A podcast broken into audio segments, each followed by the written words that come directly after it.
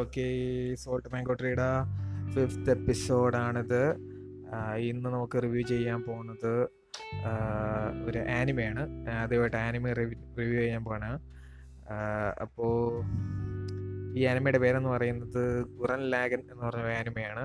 അതൊരു മെക്ക ആക്ഷൻ ആനിമയാണ്. മെക്ക എന്ന് പറയുമ്പോൾ റോബോട്ട്, അത് ആ കൂടി നമുക്ക് എന്താ പറയുക, ആനിമ കാണുന്നവർക്കാണെങ്കിൽ ഗണ്ടം എന്ന് പറഞ്ഞു കഴിഞ്ഞാൽ ഏതാണ്ട് അറിയാം. അതാണ് അവരുടെ ജാപ്പനീസിൽ എനിക്ക് തോന്നുന്നു മെക്ക എന്ന് പറഞ്ഞ, അല്ല അതിൻ്റെ ജാപ്പനീസ് ആയിരിക്കും മെക്കയുടെ ജാപ്പനീസ് ആയിരിക്കും ഈ ഗണ്ടം എന്ന് പറയുന്നത്.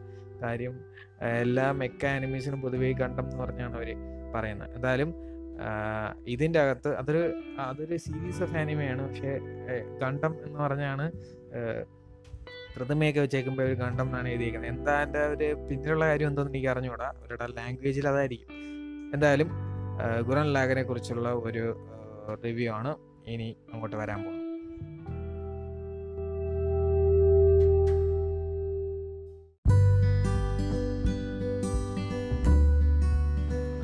ഓക്കെ, ഗുറൻ ലാഗൻ എന്ന് പറയുന്നത് ഒരു എന്താ പറയുക, ഒരു പറഞ്ഞ കണക്കൊരു മെക്ക ആനിമയാണ്.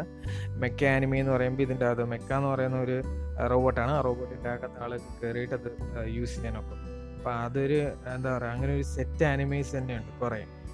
അതിൽ ഫേമസ് എന്ന് പറയുന്നത് ക്ലാസിക് ആയിട്ടുള്ളതെന്ന് പറഞ്ഞാൽ ഇവാഞ്ചലിയനുണ്ട്, നിയോൺ ജെനസിസ് ഇവാഞ്ചലിയോൺ. അതൊരു ക്ലാസിക് ആനിമയാണ്, പഴയ ആനിമയാണ്. അത് അത് ആക്ച്വലി അല്പം സെറിബ്രൽ അവസാനമൊക്കെ ആകുമ്പോൾ കിളി പോകും. അപ്പം അത് കണ അത് കണക്ക് അത്രയ്ക്ക് എന്താ പറയുക, കിളിപോണ വിഷ്വൽസ് ഇതിലുണ്ട്. പക്ഷേ അതേ കണക്കുള്ളതല്ല, അത് വേറൊരു ടൈപ്പാണ്. സോ എന്തായാലും ഇതിൽ ഇതിൽ മെയിനായിട്ട് എനിക്ക് എന്താ പറയുക ഹൈലൈറ്റ് എന്ന് പറയുന്നത്, മിക്ക ആനിമേസിലും അല്ലെങ്കിൽ മിക്ക ഡ്രാമയിലും ഫിക്ഷനിലും എല്ലാം ഉള്ളൊരു പരിപാടി ഈ ലെവലിംഗ് അപ്പാണ്. അപ്പം ഒരു ചെറിയ ലെവലിൽ നിന്ന് ഒരു ഏറ്റവും അവസാനം എത്തുമ്പോൾ ഒരു വലിയ ലെവലിലോട്ട് പോകും. അത് ക്യാരക്ടർ ആർക്കാണ്, മിക്ക ഹീറോസിനും ഉള്ളതാണ്. അവർ ആദ്യം ഒരു സാധാരണ ആളായിരിക്കും, പിന്നെ അവരുടെ അഡ്വഞ്ചേഴ്സിലൂടെ നോളേജും പവറും ഗെയിൻ ചെയ്ത് അവരൊരു ഹൈ ലെവലിലെത്തും അവസാനത്തെ ക്ലൈമാക്സ്. ഇത് ഇതിലുള്ള അത്ര എന്താ പറയുക, ഒരു കോൺട്രാസ്റ്റ് തുടക്കം അവസാനം തമ്മിൽ പവറിൽ വേറെ ഒരു ആനിമയിലും ഇല്ല. എൻ്റെ അറിവിൽ ഒരു ഫിക്ഷനിൽ എവിടെയും ഇല്ല, അത് ഞാൻ ഉറപ്പ് പറയാം. കാര്യം അത് ഇനി കഥ പറയുമ്പോൾ നമുക്ക് മനസ്സിലാവും. അത് ആ ഒരു വ്യത്യാസം ഫസ്റ്റ് എപ്പിസോഡിലുള്ള നായകൻ്റെ ലെവലും ഫൈനൽ എപ്പിസോഡിലുള്ള നായകൻ്റെ ലെവലും തമ്മിലുള്ള വ്യത്യാസം അത് അത് വേറെ ഒന്നിലുമില്ല, ഉറപ്പ് പറയാൻ. എന്തായാലും മെക്ക ജനിസിപ്പെട്ട ഈ ഇവാഞ്ചലിയോനൊക്കെ കണക്കുള്ളത് ആയിട്ട് നോക്കുമ്പോൾ ഇത് അല്പം കൂടെ എന്താ പറയുക, ഒരു ഫീൽ ഗുഡ് മൂവിയാണ്. ഫീൽ ഗുഡ് ഒരു ആനിമയാണ്, ഫീൽ ഗുഡ് ആനിമയാണ്. അത് തന്നെ ഇതൊരു ഫിലിം ആയിരുന്നുണ്ടെങ്കിൽ ഒരു പാർട്ട് വണ്ണും പാർട്ട് ടൂവും കാണും. ഈ ആനിമ തന്നെ എപ്പിസോഡ്സ് സ്പ്ലിറ്റ് ചെയ്തേക്കും രണ്ടായിട്ട്. അതിൽ ഫസ്റ്റ് സീസൺ സീസൺ ആയിരിക്കും ഫസ്റ്റ് സീസൺ ഏതാണ്ട് ഫസ്റ്റ് പാതി വരെ ഉള്ളതെന്ന് വെച്ച് കഴിഞ്ഞാൽ ഈ നായകന്മാരൊക്കെ കുട്ടിക്കാലമാണ്. അവരുടെ കുട്ടിക്കാലം അവരൊരു അഡൽട്ട്സ് ആയിട്ടില്ല, അപ്പോഴുള്ള അഡ്വഞ്ചേഴ്സാണ്. പിന്നെ അവർ ഒരു ടൈം സ്കിപ്പ് ഉണ്ട്. ടൈം സ്കിപ്പ് കഴിഞ്ഞാൽ അവർ വളർന്നു കഴിഞ്ഞിട്ടുള്ള ഒരു എന്താ പറയുക കഥയാണ് സെക്കൻഡ് പാർട്ട്. ഇതിലുള്ള വേറൊരു പ്രത്യേകത എന്ന് പറയുമ്പം ഇത് ഇതിലെ കൺസെപ്റ്റ്സ് കൺസെപ്റ്റ്സ് എന്ന് പറയുന്ന അല്പം ഗലാക്റ്റിക് പ്രൊപ്പോർഷൻസിലുള്ളതാണ്. അത് വേറെ ഒന്നുമില്ല. അത് ഇതൊരു സാധാരണയിൽ ഇങ്ങനെ പറയും, മറ്റേ ഡ്രാഗൺ ബോളിലൊക്കെ യൂട്യൂബിലുള്ളവരൊക്കെ ഇത് കണക്ക് പവർ സ്കെയിൽ ചെയ്യുന്നവർ നമുക്ക് പറയും.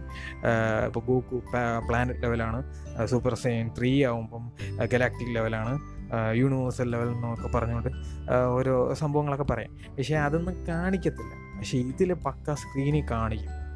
അതൊക്കെ വേറെ ഒരു ആനിമയിലും അങ്ങനെയില്ല. അപ്പം ഇതിലെ ഇനിയിപ്പോൾ ഇതിൻ്റെ കഥ സംസാരിക്കണം. അപ്പോൾ സ്പോയിലർ അലേർട്ടാണ്. Okay, three two one okay. കഥ തുടങ്ങുമ്പോൾ നമ്മുടെ നായകൻ എന്ന് പറയുന്നത് സൈമൺ എന്ന് പറഞ്ഞ ഒരു കൊച്ചു പയ്യനാണ്. അവനാണെങ്കിൽ അണ്ടർഗ്രൗണ്ടിലുള്ളൊരു ഒരു ഗ്രാമത്തിലാണ് ഇത് ചെയ്യുന്ന ജീവിക്കുന്നത്. അവിടെ ഉള്ളവരെല്ലാം ഈ മണ്ണിലോട്ട് ഡ്രില്ല് ചെയ്ത് എന്താ പറയുക, എലികളെ കണക്ക് ജീവിക്കുക. അപ്പം അത്ര താഴ്ന്ന ഒരു ഇതാണ് എന്ന് വെച്ചാൽ പയ്യൻ നായകൻ തുടക്കത്തിൽ മണ്ണിൽ കുഴിക്കുന്ന മണ്ണ് കുഴിച്ച് അതിലെ കല്ലും എല്ലാം വിറ്റ് ജീവിക്കുന്ന ഡ്രില്ല് ചെയ്യുന്ന ഒരു കൊച്ചു പയ്യനാണ്. അപ്പോൾ അവനിങ്ങനെ ഇത് ചെയ്യുമ്പോൾ ഇവനെ എന്താ പറയുക, ഈ പുറത്ത് എന്തുവാന്നുള്ളത്, സർഫസിൽ എന്തുവാന്നുള്ളത് അവനറിയാൻ കുറച്ച് താല്പര്യമുണ്ട്. പക്ഷേ പ്രത്യേകിച്ചും അവിടുത്തെ ഒരു ഫ്രീക്ക് പയ്യനുണ്ട്. അല്ലെങ്കിൽ അവിടുത്തെ ഒരു അവൻ്റെ അവൻ്റെ ഒരു എന്താ പറയുക ഒരു ചേട്ടൻ ആയിട്ട് അവൻ കാണുന്ന ഒരാളെന്ന് പറഞ്ഞാൽ കമീന എന്ന് പറഞ്ഞ ആളാണ്. അപ്പോൾ ആ പയ്യൻ ആ പയ്യന് സഫസ് കാണണമെന്നുണ്ട്. പക്ഷേ അവിടുത്തെ ഗ്രാമത്തിലെ മൂപ്പം പറയുന്നത് ഇല്ല, പോരുത്, വിലക്കിയൊക്കെ. പക്ഷേ എന്തൊക്കെയാണെങ്കിലും ഇങ്ങനെ എന്താ പറയുക, ഇതിൻ്റെ ഇടയ്ക്ക് ഡ്രില്ല് ചെയ്യുന്നതിൻ്റെ ഇടയ്ക്ക് ഒരു ലോക്കറ്റിൻ്റെ സൈസുള്ള ഒരു ഡ്രില്ല് സൈമൻ്റെ കൈ വന്ന് വിടും. അതാണ് എല്ലാം തുടങ്ങി വയ്ക്കുന്നത്. അത് കഴിഞ്ഞിട്ട് ബാക്കി ഈ ഡ്രില്ല് കാരണം ഇവർക്കൊരു മെക്ക കിട്ടും, പിന്നെ അവർ സർഫസിൽ പോവും. ആ കഥയൊക്കെ എന്തായാലും നിങ്ങൾ പടം ഇത് കണ്ട് തന്നെ മനസ്സിലാക്കുന്നത് നല്ലത്. എന്തൊക്കെ പറഞ്ഞാലും ഒരു പ്ലാനറ്ററി ലെവൽ ലെവലപ്പിൻ്റെ കാര്യം പറയുകയാണെങ്കിൽ ഇതിന്ന് തുടങ്ങി ഇവർ സർഫസിലെത്തി. പിന്നെ ഇവരുടെ ഈ മെക്കയുണ്ട്, മെക്കയുടെ സൈസ് കൂടി കൂടി കൂടി ഏതാണ്ട് ഒരു സിറ്റി ലെവൽ മൗണ്ടൻ ലെവൽ വരെ മെക്കയുടെ സൈസ് എത്തും, ഒരു വളർന്നെത്തും മുമ്പ് തന്നെ, വളർന്ന് പ്രായപൂർത്തിയാകുമ്പോൾ. എന്നിട്ട് ഫൈനൽ ബോസ് ഉണ്ട്, ഫൈനൽ ബോസിനൊക്കെ തോപ്പിക്കും. അതൊക്കെ നല്ല ആനിമേഷനൊക്കെ നല്ല കൈനറ്റിക്കാണ് എന്തായാലും. അത് കഴിഞ്ഞിട്ട് ഇതിൻ്റെ ഇടയ്ക്ക് എൻ്റെ ഒരു ഫേവറേറ്റ് ഒരു ക്യാരക്ടറുണ്ട്, യോക്കോ എന്ന് പറയും. അവളൊക്കെ ഇതിൻ്റെ ഇടയ്ക്കാണ് വരുന്നത്, ഭയങ്കര എന്താ പറയുക. അത് കഴിഞ്ഞിട്ട് അത് ഫസ്റ്റ് എന്താ ഫസ്റ്റ് സീസണിലാണ്. സെക്കൻഡ് സീസൺ വരുമ്പോൾ ഇതിൻ്റെ എന്താ പറയുക, ഈ ലെവലിംഗ് അപ്പം എന്താ പറയുക അല്പം ഇൻസൈൻ ആവും. ഇവർ ലെവലപ്പ് ചെയ്ത് ഈ എന്താ പറയുക, ഇത് സ്പൈറലും ആൻറ്റി സ്പൈറലും എന്ന് പറഞ്ഞ് കൺസെപ്റ്റുകളാണ്, കൺസെപ്റ്റ് കൺസെപ്റ്റുവലായിട്ടുള്ള ഒരു എനിമിയാണ് ഇതിൽ അവസാനത്തെ സെക്കൻഡ് സീരീ സെക്കൻഡ് പാർട്ടാകുമ്പോൾ വരുന്നത്. അത് ഇവരിങ്ങനെ അതൊക്കെ എക്സ്പ്ലോർ ചെയ്ത് എക്സ്പ്ലോർ ചെയ്ത് ഏറ്റവും അവസാനം ഫൈനലിൽ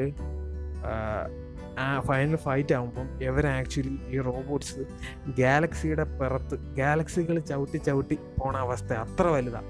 എന്ന് വെച്ചാൽ ഈ സാധനങ്ങളുടെ കാലിൻ്റെ അടിയിലാണ് ഗാലക്സികൾ, അത്ര വലുതാണ്. എന്ന് വെച്ച് കഴിഞ്ഞാൽ യൂണിവേഴ്സിനെ മൊത്തത്തിൽ പുറത്തുനിന്ന് നോക്കിക്കഴിഞ്ഞാൽ ഇവരെ കാണാനൊക്കും, അബ്സോർബ് യൂണിവേഴ്സിനെ പുറത്തുനിന്ന് നോക്കിക്കഴിഞ്ഞാൽ ഇവരെ കാണാനൊക്കും.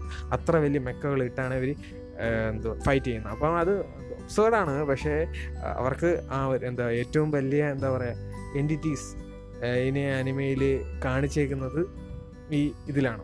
പിന്നെ ആ കൂടി കോമിക് ബുക്സിലുള്ളൂ ഇതിലും വലിയ മൾട്ടിവേഴ്സൽ എൻറ്റിറ്റീസൊക്കെ ഉണ്ട്. ആൻറ്റി മോണിറ്ററിനും എങ്ങനെ പറഞ്ഞ് കുറച്ച് കൺസെപ്റ്റ്സ് ഉണ്ട് ഡി സിയിലൊക്കെ. അത് അല്ലാതെ നോക്കിക്കഴിഞ്ഞാൽ ഈ ഗാലക്ടസ് എന്നൊക്കെ പറയുന്നത് ഇതിൻ്റെ ഇത്ര സൈസൊന്നുമില്ല, പ്ലാനറ്റിന് സൈസേ ഉള്ളൂ.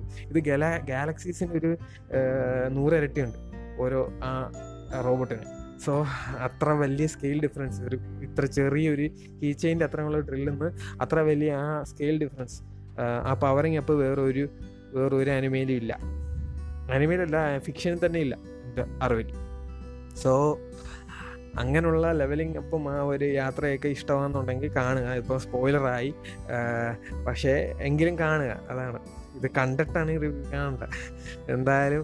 കാര്യം ഇത് അല്ലാതെ കഥ അറിയാതെ തന്നെ കാണേണ്ടതാണ്, അത് സ്പോയിലറിലിട്ട് പറഞ്ഞു.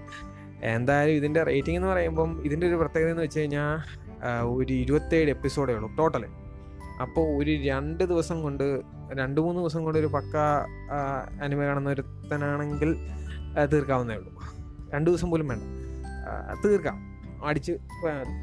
അപ്പോൾ അങ്ങനെയാണെന്നുണ്ടെങ്കിൽ അതും കൂടെ കൺസിഡർ ചെയ്യുമ്പോൾ ഇത് ആക്ച്വലി ഒരു എയ്റ്റ് ഔട്ട് ഓഫ് ടെൻ എങ്കിലും കൊടുക്കണ്ടേ.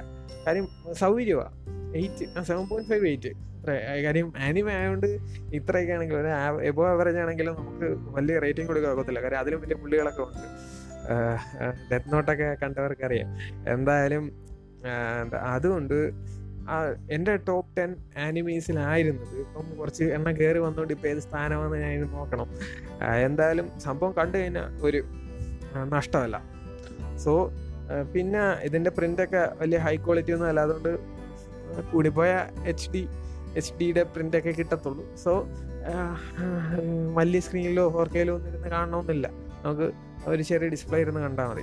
അതാണ് എൻ്റെ റെക്കമെൻഡേഷൻ, വ്യൂവിങ് എക്സ്പീരിയൻസ് റെക്കമെൻഡേഷൻ അതാണ്. പടം എന്താ എന്തായാലും പെട്ടെന്ന് ഡൗൺലോഡ് ചെയ്ത് എന്താ കാണുക. ഓക്കെ, ഇനി അടുത്ത അടുത്ത റിവ്യൂവിൽ കാണാം. ഇനി റിവ്യൂ ചെയ്യണമോ അതാ വല്ല വേറെ വല്ല പരിപാടിയും ചെയ്യണമോ എന്നാണ് ആലോചിക്കണം. എന്തായാലും എന്താണെന്ന് വെച്ചാൽ അപ്പം കാണാം.